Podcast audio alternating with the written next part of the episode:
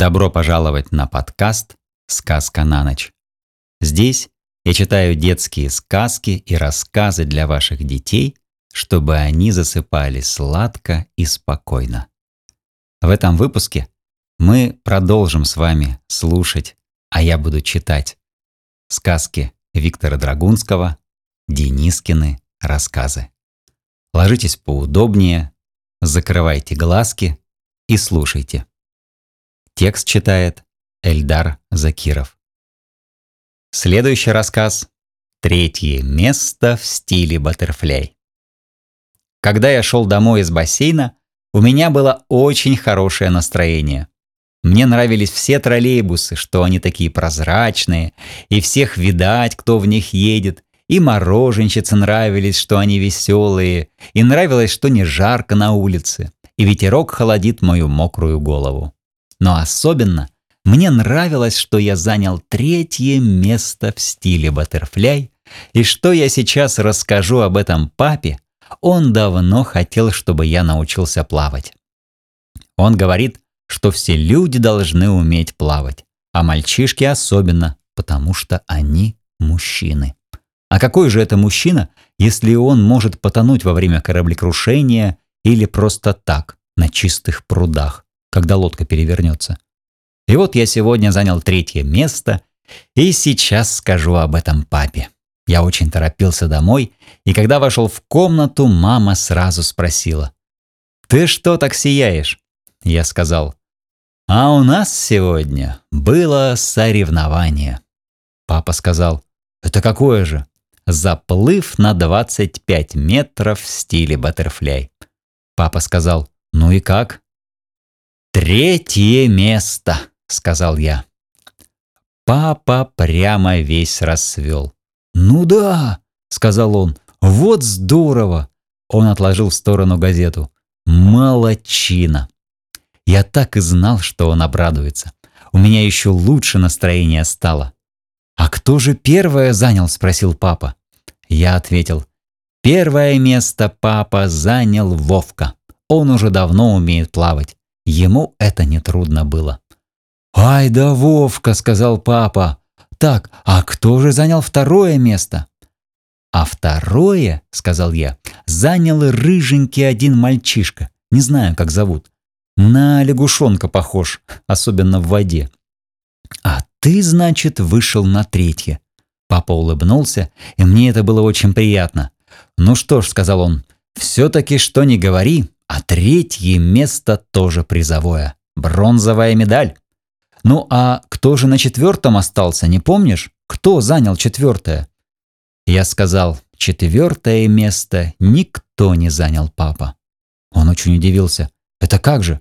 Я сказал, мы все третье место заняли. И я, и Мишка, и Только, и Кимка, все-все-все. Вовка первое, Рыжий лягушонок второе, а мы, остальные 18 человек, мы заняли третье место. Так инструктор сказал. Папа сказал, «Ах, вот оно что! Все понятно». И он снова уткнулся в газеты. У меня почему-то совсем пропало хорошее настроение. Следующий рассказ «Сверху вниз наискосок». В то лето когда я еще не ходил в школу, у нас во дворе был ремонт. Повсюду валялись кирпичи и доски, а посреди двора высилась огромная куча песку. И мы играли на этом песке в разгром фашистов под Москвой. Или делали куличики, или просто так играли ни во что. Нам было очень весело, и мы подружились с рабочими и даже помогали им ремонтировать дом. Один раз я принес слесарю дяде Грише полный чайник кипятку. А второй раз Аленка показала монтерам, где у нас черный ход. И мы еще много помогали, только сейчас я уже не помню всего. А потом, как-то незаметно, ремонт стал заканчиваться. Рабочие уходили один за другим. Дядя Гриша попрощался с нами за руку, подарил мне тяжелую железку и тоже ушел. И вместо дяди Гриши во двор пришли три девушки. Они все были очень красиво одеты, носили мужские длинные штаны, измазанные разными красками и совершенно твердые. И когда эти девушки ходили, штаны на них гремели, как железо на крыше. И на головах девушки носили шапки из газет. Эти девушки были маляры и назывались «бригада». Они были очень веселые и ловкие, любили смеяться и всегда пели песню «Ландыши, ландыши». Но я эту песню не люблю. И Аленка, и Мишка тоже не любят. Зато мы все любили смотреть, как работают девушки-маляры и как у них все получается складно и аккуратно. Мы знали по именам всю бригаду. Их звали Санька, Раечка и Нелли. И однажды мы к ним подошли, и тетя Саня сказала, «Ребятки, сбегайте кто-нибудь и узнайте, который час». Я сбегал, узнал и сказал, «Без пяти двенадцать, тетя Саня». Она сказала, «Шабаш, девчата». Я в столовую и пошла со двора. И тетя Раечка, и тетя Нелля пошли за ней обедать. А бочонок с краской оставили, и резиновый шланг тоже. Мы сразу подошли ближе и стали смотреть на тот кусочек дома, где они только сейчас красили. Было очень здорово. Ровно и коричнево, с небольшой краснотой. Мишка смотрел-смотрел, потом говорит. «Интересно, а если я покачаю насос, краска пойдет?» Аленка говорит. «Спорим? Не пойдет». Тогда я говорю. «А вот спорим пойдет». Тут Мишка говорит. «Не надо спорить. Сейчас я попробую. Держи, Дениска, шланг, а я покачаю». И давай качать. Раз, два, три качнул. И вдруг из шланга побежала краска. Она шипела, как змея, потому что на конце у шланга была нахлобучка с дырочками, как у лейки.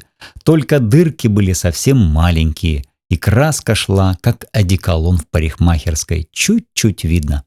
Мишка обрадовался и как закричит «Крась скорей! Скорей крась что-нибудь!» Я сразу взял и направил шланг на чистую стену. Краска стала брызгаться, и там сейчас же получилось светло-коричневое пятно, похожее на паука. «Ура!» – закричала Аленка. «Пошло! Пошло! Поехало!» И подставила ногу под краску. Я сразу покрасил ей ногу от колена до пальцев. Тут же прямо у нас на глазах, на ноге не стало видно ни синяков, ни царапин. Наоборот, Аленкина нога стала гладкая, коричневая, с блеском, как новенькая кегля. Мишка кричит «Здорово получается! Подставляй вторую скорей!» И Аленка живенько подставила вторую ногу, а я моментально покрасил ей сверху донизу два раза. Тогда Мишка говорит «Люди добрые, как красиво! Ноги совсем как у настоящего индейца. Крась же ее скорее всю!» «Всю? Всю красить? С головы до пят?» Тут Аленка прямо завизжала от восторга. «Давайте, люди добрые, красьте с головы до пят, я буду настоящая индейка!» Тогда Мишка приналег на насос и стал качать во всю Ивановскую, а я стал Аленку поливать краской. Я замечательно ее покрасил. И спину, и ноги, и руки, и плечи, и живот, и трусики. И стала она вся коричневая, только волосы белые торчат. Я спрашиваю, «Мишка, как думаешь, а волосы красить?» Мишка отвечает, «Ну, конечно, крась скорее, быстрее давай!» И Аленка торопит, «Давай, давай! И волосы давай, и уши!» и Я быстро закончил ее красить и говорю, «Иди, Аленка, на солнце пообсохни!» Эх, чтобы еще покрасить.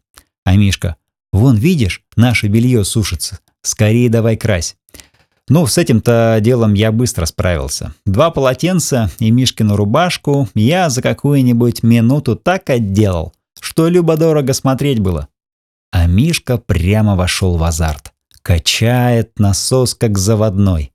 И только покрикивает «Крась, давай, скорее давай, вон и дверь новая на парадном, давай, давай, быстрее крась!» И я перешел на дверь, сверху вниз, снизу вверх, сверху вниз наискосок. И тут дверь раскрылась. И из нее вышел наш управдом Алексей Акимыч в белом костюме. Он прямо остолбенел. И я тоже. Мы оба были как заколдованные. Главное, я его поливаю и с испугу не могу даже догадаться отвести в сторону шланг, а только размахиваю сверху вниз, снизу вверх, а у него глаза расширились, и ему в голову не приходит отойти хоть на шаг вправо или влево. А Мишка качает и, знай себе, ладит свое. «Крайс давай, быстрее давай!» И Аленка сбоку вытанцовывает. «Я индейка, я индейка». Ужас. Да, здорово нам тогда влетело. Мишка две недели белье стирал, а Аленку мыли в семи водах со скипидаром. Алексею Акимычу купили новый костюм, а меня мама вовсю не хотела во двор пускать, но я все-таки вышел. И тетя Саня, Раечка и Нелли сказали, «Вырастай, Денис, побыстрей, мы тебя к себе в бригаду возьмем. Будешь маляром». И с тех пор я стараюсь расти побыстрей. Следующий рассказ «Ни пив, ни пав». Когда я был дошкольником, я был ужасно жалостливый. Я совершенно не мог слушать про что-нибудь жалостное. И если кто кого съел или бросил в огонь, или заточил в темницу, я сразу начинал плакать. Вот, например, волки съели козлика, и от него остались рожки до ножки. Я реву. Или бабариха посадила в бочку царицу и царевича и бросила эту бочку в море, я опять реву. Да как? Слезы бегут из меня толстыми струями прямо на пол и даже сливаются в целые лужи. Главное, когда я слушал сказки, я уже заранее, еще до того самого страшного места настраивался плакать. У меня кривились и ломались губы, и голос начинал дрожать, словно меня кто-нибудь тряс за шиворот. И мама просто не знала, что ей делать потому что я всегда просил, чтобы она мне читала или рассказывала сказки, а чуть дело доходило до страшного, как я сразу это понимал и начинал на ходу сказку сокращать. За какие-нибудь 2-3 секунды до того, как случится видео, я уже принимался дрожащим голосом просить «Это место пропусти». Мама, конечно, пропускала, перескакивала с пятого на десятое, и я слушал дальше, но только совсем немножко, потому что в сказках каждую минуту что-нибудь случается. И как только становилось ясно, что вот-вот опять произойдет какое-нибудь несчастье, я снова начинал вопить и умолять. И это пропусти. Мама опять пропускала какое-нибудь кровавое преступление, и я ненадолго успокаивался. И так с волнениями, остановками и быстрыми сокращениями мы с мамой в конце концов добирались до благополучного конца. Конечно, я все-таки соображал, что сказки от всего этого становились какие-то не очень интересные. Во-первых, очень уж короткие, а во-вторых, в них почти совсем не было приключений. Но зато я мог слушать их спокойно, не обливаться слезами и потом же после таких сказок можно было ночью спать, а не валяться с открытыми глазами и бояться до утра. И поэтому такие сокращенные сказки мне очень нравились. Они делались такие спокойные, как все равно прохладный сладкий чай. Например, есть такая сказка про красную шапочку. Мы с мамой в ней столько напропускали, что она стала самой короткой сказкой в мире и самой счастливой. Мама ее вот так рассказывала. Жила-была красная шапочка, раз она напекла пирожков и пошла проведать свою бабушку. И стали они жить-поживать и добра наживать. И я был рад, что у них все так хорошо получилось, но, к сожалению, это было еще не все. Особенно я переживал другую сказку про зайца. Это короткая такая сказочка, вроде считалки. Ее все на свете знают. Раз, два, три, четыре, пять, вышел зайчик погулять, вдруг охотник выбегает. И вот тут у меня уже начинало пощипывать в носу, и губы разъезжались в разные стороны. Верхняя направо, нижняя налево, а сказка в это время продолжалась. Охотник, значит, вдруг выбегает и прямо в зайчика стреляет. Тут у меня прямо сердце проваливалось. Я не мог понять, как же это получается, почему этот свирепый охотник стреляет прямо в зайчика. Что зайчик ему сделал? Что он первый начал, что ли? Ведь нет, ведь он же не задирался, он просто вышел погулять, а это прямо без разговоров.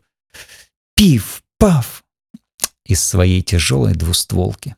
И тут из меня начинали течь слезы, как из крана. Потому что раненый в живот зайчик кричал. «Ой-ой-ой-ой-ой!» Он кричал. «Ой-ой-ой-ой, прощайте все, прощайте, зайчата и зайчиха, прощай моя веселая легкая жизнь, прощай алая морковка и хрустящая капуста, прощай навек моя полянка и цветы, и роса, и весь лес, где под каждым кустом был готов и стол, и дом, я прямо своими глазами видел, как серый зайчик ложится под тоненькую березку и умирает. Я заливался в три ручья горючими слезами и портил всем настроение, потому что меня надо было успокаивать, а я только ревел и ревел. И вот однажды ночью, когда все улеглись спать, я долго лежал на своей раскладушке и вспоминал беднягу зайчика и все думал. Как было бы хорошо, если бы с ним этого не случилось. Как было бы по-настоящему хорошо, если бы только все это не случилось. И я так долго думал об этом, что вдруг незаметно для себя пересочинил всю эту историю. Раз, два, три, четыре, пять. Вышел зайчик погулять. Вдруг охотник выбегает прямо в зайчика, не стреляет. Ни пив, ни пав, ни ой-ой-ой, не умирает зайчик мой. Вот это да! Я даже рассмеялся, как все складно получилось. Это было самое настоящее чудо. Ни пив, ни пав. Я поставил одно только короткое «не». И охотник, как ни в чем не бывало, протопал в своих подшитых валенках мимо зайчика. И тот остался жить. Он опять будет играть по утрам на росистой полянке, будет скакать и прыгать, колотить лапками в старый трухлявый пень этакий забавный, славный барабанщик. И я так лежал в темноте и улыбался, и хотел рассказать маме про это чудо, но побоялся ее разбудить. И в конце концов заснул. А когда проснулся, я уже знал навсегда, что больше не буду реветь в жалостных местах. Потому что я теперь могу в любую минуту вмешаться во все эти ужасные несправедливости, могу вмешаться и перевернуть все по-своему, и все будет хорошо. Надо только вовремя сказать. Не пив, не пав.